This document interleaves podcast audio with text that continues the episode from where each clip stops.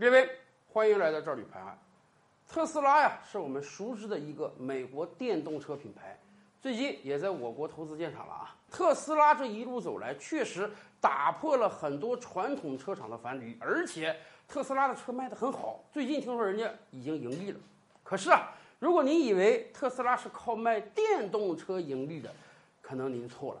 因为至少到目前为止，特斯拉盈利的主要原因是因为啊，它不是卖电动车的，它是卖碳的，它是卖碳排放积分让自己盈利的。为什么这么说呢？我们给大家来看一组数字啊，在刚刚过去的第二财季，特斯拉向自己的竞争对手出卖碳排放积分呢，获得了四点二八亿美元，而在整个第二季度，特斯拉的营收才六十点四亿美元。也就是说，靠卖碳支撑了自己百分之七的营收，但是大家不要忘了，其他的营收那是有成本的，那得是建车卖车才获得的钱，而卖积分是一点成本都没有的。换句话讲，如果在第二财季特斯拉没有卖掉这四亿多美元的碳排放积分，那么对不起，它应当就是亏损的。而且过去几年啊。特斯拉卖碳排放积分卖的是越来越多，去年全年才四亿多的美元，今年一个季度就四亿多美元。有相关人士推测啊，到今年年底，恐怕整个二零二零年，特斯拉光靠卖碳积分就获利十亿美元以上，这可不是一笔小钱儿啊！什么叫碳排放积分呢？是这样，美国和欧盟的很多国家对于环保是有很大的要求的。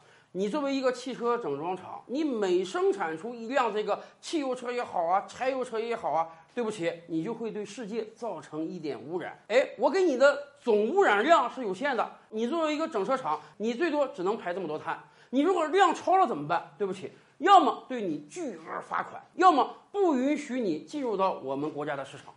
而特斯拉捡个大便宜啊，它是电动车，它没有这个污染啊，所以每生产出一辆车啊，特斯拉反而多获得了一个碳排放积分。那么怎么办？这就有了一个交易的过程。传统的美国大车企，比如说这个克莱斯勒，哎，我这个碳排放积分不够啊，如果没有这个积分，我这车没法生产，没法卖了。好吧，我跟特斯拉买这个碳排放积分。据美国媒体披露啊。光克莱斯勒一家就跟特斯拉签订了超过十亿美元以上的碳排放积分买卖合同，也就是说，特斯拉恐怕卖车赚不到多少钱，但是人家卖积分能赚到大把的钱。哎，您别说，这也给我国的很多新能源车企啊提供了一个思路。前两年咱们清楚啊，我国新能源汽车异军突起啊，各种各样的品牌如雨后春笋。为什么？因为那两年我们给了大量的补贴，经常啊，一辆标价三十万的车，你花十几万就能买下来。为什么？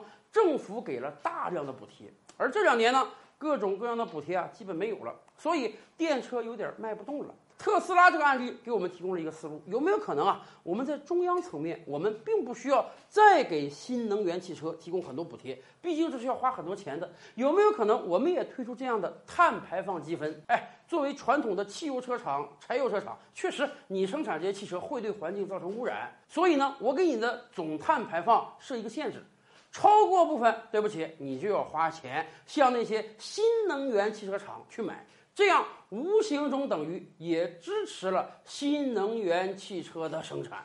更多大千世界，更多古今完人，点击赵吕拍案的头像进来看看哦。